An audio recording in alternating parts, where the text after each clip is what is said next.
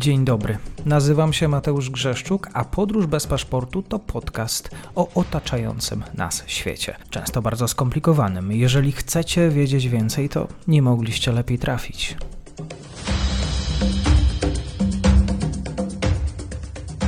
Dzień dobry Państwu, dzień dobry wszystkim słuchaczom. Materiał z Jemenu. Na pewno spodziewali się Państwo, że tutaj się pojawi krótki komentarz, krótki, dłuższy, bo wydaje się, że być może jest już po wszystkim, ale o to zapytam dr Jakub Gajda, Fundacja Płaskiego po drugiej stronie. Kłaniam się. Kłaniam się również. Nie jest to materiał z Jemenu, a o Jemenie. Na szczęście nie jestem w Jemenie. To prawda, nie radziłbym swoim rozmówcom dzisiaj tam przebywać, chociaż wiemy o tym, że kraj podzielony na dwa regiony, mogliśmy powiedzieć, gdzie jest mniej lub bardziej bezpiecznie. Brytyjczycy już zapowiadali, że nie, nie możemy się spodziewać kolejnych nalotów. Nieplanowane są kolejne ofensywne akcje tej, tej koalicji Zachodu. Jak patrzeć na te wydarzenia? W świetle tego, co e, oświadczają sami e, Huti, czyli Ansarullah, no raczej myślę, że to nie jest koniec e, tego, co e, mieliśmy, czego doświadczyliśmy e, ubiegłej nocy, bo jakkolwiek ten potencjał Ansarullah na pewno ucierpiał bardzo mocno, to myślę, że w dzisiejszych czasach, w dzisiejszych realiach nie jest możliwe, aby osłabić Hutich na tyle, by nie stanowili zagrożenia w swoim regionie. Na pewno jeśli chodzi o te oświadczenia z ich strony, które się gdzieś przedarły do mediów. E, głównie tutaj mam na myśli media jednak bliskowschodnie, media, które donoszą z krajów, e, które są w jakiś sposób związane e, z ruchem Houthi, to tam jest, tam jest po prostu tylko i wyłącznie groźba związana z odpowiedzią na to, co się wydarzyło i intensyfikacją działań, więc myślę, że ta kwestia Morza Czerwonego absolutnie nie jest w tym momencie e, zamknięta i zagrożenie ze strony Hutich e, na pewno pozostaje i będzie to długa i e, kosztowna kampania moim zdaniem. Co właściwie się wydarzyło o tej nocy? O jakich lokalizacjach mówimy, o jakiej intensywności ataków? No, jeśli chodzi o dzisiejszą noc, to rzeczywiście był to atak, który no, trudno w tym momencie, bo nie mamy też do czynienia z jakimiś konkretnymi informacjami e, odnośnie celów, odnośnie e, tego, jak mocno one zostały e, uszkodzone, jak mocno Huti ucierpieli w, tym, w tych atakach. Natomiast był to, było to na pewno uderzenie z tych, które należy uznać za poważne, ale nie zniszczyło całego potencjału Hutich. Ale jedna rzecz, którą myślę, że w tym kontekście my powinniśmy sobie tutaj wyciągnąć jakby na tapetę, to jest kwestia tego, że Huti to jest tylko jedna z organizacji, z organizacji, które są zrzeszone, organizacji y, i, i państw właściwie, które są zrzeszone w takim y, ruchu, który określa się mianem osi oporu, y, czy też z perskiego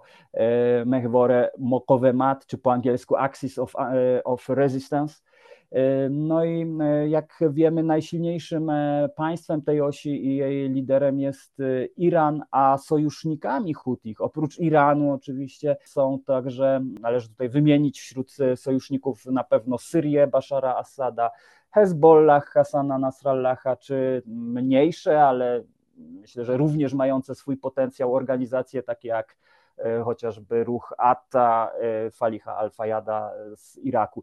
E, także ten potencjał Jemenu, jakkolwiek potencjał Jemenu, potencjał Hutich czy Ansar Allah, jakkolwiek on mógł mocno ucierpieć w tym momencie, to jednak w regionie jest tych sił związanych ideologicznie i militarnie również z Hutimi sporo, więc odpowiedzi nie należy się spodziewać wyłącznie w, w rejonie samego Morza Czerwonego, czy też w najbliższych okolicach Jemenu. Oczywiście wszystkiemu się przygląda Izrael, bo właśnie y, statki żeglugowe, których kierunkiem był właśnie stronę Tel Awiwu, miały być celem y, ataku. To był krok od kolejnej zawieruchy na Bliskim Wschodzie? Ja myślę, że ta zawierucha na Bliskim Wschodzie trwa. To nie jest e, tak, e, że taka wojna regionalna już w tym momencie, ona się nie toczy, bo samo wejście do tego konfliktu przez Ansar Allah, przez Hutich, tutaj należy podkreślić, ja to podkreślam chyba już po raz drugi u Pana w programie, ale myślę, że warto, to jest jedyna organizacja zbrojna, E, która rzeczywiście otwarcie i militarnie zaangażowała się w e, tym konflikcie obok Hamasu e, u boku Hamasu właściwie. Myślę, że ta, to, co, wydarzy, co, co działo się od 9 grudnia na basenie Morza e, Czerwonego, czyli o, mówię tu o tych wszystkich atakach na statki, nie tylko izraelskie, ale wszystkie, które płyną do portów e, Izraela, to jest nic innego jak rozszerzenie tego konfliktu w gazie. Rozszerzenie go na może jeszcze nie cały Bliski Wschód, ale na znacznie e, szerszą skalę,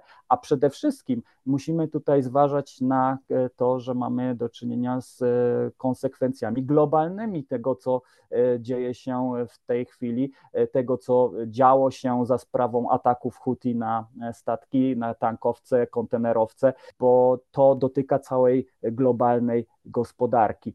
Nic innego, jak e, tylko można w tym momencie w jakiś sposób skonstatować, że mamy do czynienia z mm, toczącą się globalną wojną, nie bójmy się tego słowa.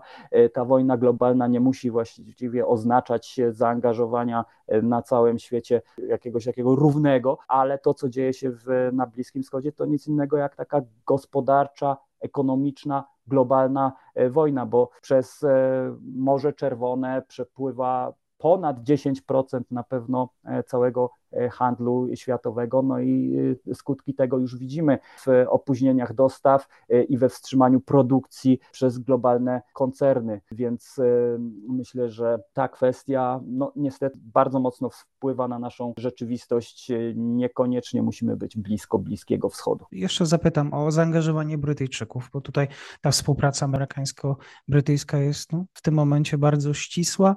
Tak, no pragmatycznie patrząc na to, na to zaangażowanie takie bez bezpośrednie Brytyjczyków, bo tutaj e, jakby koalicja obejmuje e, więcej e, państw, które mają za zadanie pilnować, pilnować Hutich na Morzu Czerwonym, aby mówiąc delikatnie nie rozrabiali. Natomiast Brytyjczycy tutaj zaangażowali się również zbrojnie obok Amerykanów. No i pragmatycznie rzecz ujmując, ataki, ataki Hutich dotknęły no przede wszystkim, jak zauważymy, sektor naftowy, więc te ataki na gazowce, na tankowce zmusiły między innymi duży brytyjski koncern, jakim jest British Petroleum BP, do wstrzymania dostaw. Firmy takie jak British Petroleum w tej chwili oświadczają, że boją się po prostu ryzykować, prowadząc działania transportowe właśnie na Morzu Czerwonym. No i to jest to, o czym mówiłem, że y, y, jest to kwestia związana jak najbardziej y, z interesami również Brytyjczyków w tamtym regionie świata, związanymi z sektorem węglowodorów, ale nie tylko, bo spojrzałbym na ten problem też y, może nieco szerzej w kontekście takim historycznym, a także właśnie w e, kontekście toczących się globalnych e, procesów, e, znaczy procesów globalizacji. Wystarczy spojrzeć na te dzisiejsze komentarze Hutich, żeby pewne rzeczy tutaj sobie wysnuć. Otóż Huti oświadczyli, że zostaliśmy zaatakowani przez amerykańsko-syjonistyczno-brytyjskie siły. Tutaj odwołuje się po raz kolejny do tej ideologii osi oporu i właśnie Hutich, gdzie chodzi tutaj o zdecydowanie coś więcej niż tylko interesy regionalne, ale przede wszystkim o coś w rodzaju demontażu Pax Americana na Bliskim Wschodzie, czy też nawet biorąc tu pod uwagę właśnie zaangażowanie Brytyjczyków, chodzi o ideologiczną, ideologiczne przeciwdziałanie takiemu porządkowi świata ułożonemu przez anglosasów, prawda? I proszę tutaj też zwrócić na to uwagę, że właśnie samo istnienie Izraela, państwa, które powstało po II wojnie światowej, które no, powstało z woli przede wszystkim zwycięzców II wojny światowej i które jest właśnie dzieckiem e, tego właśnie porządku, porządku, który ustanowili na Bliskim Wschodzie Amerykanie wraz z Brytyjczykami. Także w tym momencie jest to e, ze strony Brytyjczyków też obrona e, takiego ostatniego, powiedzielibyśmy, przyczółku tego świata anglosaskiego na Bliskim Wschodzie e, w takim szerszym kontekście, ale przytaczam to właśnie głównie z e, tego powodu, że tak widzą to ludzie w tej osi w tej osi, którą my byśmy mogli nazywać osią zła z punktu widzenia zachodniego, a oni nazywają ją osią oporu. A tak tę sprawę widzi doktor e, Gajda właśnie w kontekście wydarzeń z Bliskiego Wschodu. Bardzo dziękuję za komentarz. Dziękuję serdecznie. Dziękuję serdecznie za odsłuchanie tej audycji. Zachęcam oczywiście do kliknięcia subskrybuj, obserwuj oraz wsparcia mojej pracy na serwisie Patronite. Do usłyszenia.